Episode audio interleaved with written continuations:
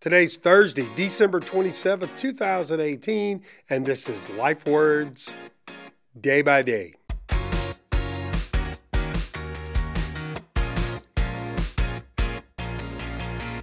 Hey, I'm glad you're with us today. Here's your life word, Matthew 2, 11 through 12. And when they were coming to the house, they saw the young child with Mary, his mother, and fell down and worshipped him. And when they had opened their treasures, they presented unto him gifts, gold and frankincense and myrrh. And being warned of God in a dream that they should not return to Herod, they departed into their own country another way. It's 2 days after Christmas, and for most folks, the Christmas season has come and gone. Now it's just a matter of celebrating New Year's and counting the days we got to go back to work or school. But in the biblical account of the birth of Jesus, Christmas Eve and Christmas Day, man, they were just the beginning of the story. And if you read Matthew's account, you'll soon see that Jesus' birth went from being a blessed event to becoming a threat to the establishment really quickly.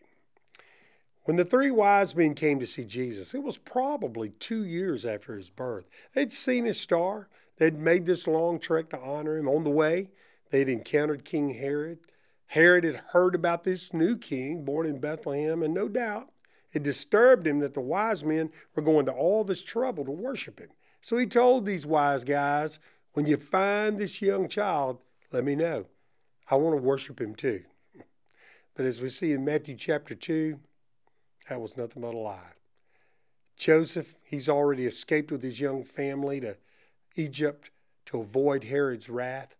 The wise men, they refused to report to Herod the miracle they'd just seen. And Herod, he summarily orders the massacre of all the baby boys in Bethlehem under 2 years of age. Man, can you imagine that? All of this heartache to try to exterminate the boy Jesus.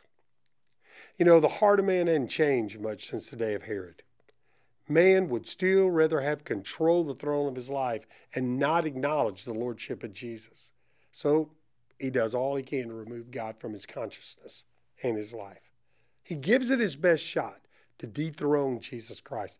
But eventually, we all come to the end of ourselves and we realize that we're longing for something, someone who's bigger than we are, for a life with meaning beyond this material existence. And when we bow to the fact that Jesus truly is who he claimed to be, the Messiah, the King of Kings, we find real life. We find a reason to live. Maybe you've been running from God for a long time. Take it from a king named Herod. You can go to a lot of extremes, but you'll never outrun Jesus Christ. He's the thing, the one that your heart's been searching for all this time. And if you'll bow to him, he'll make your life worth living.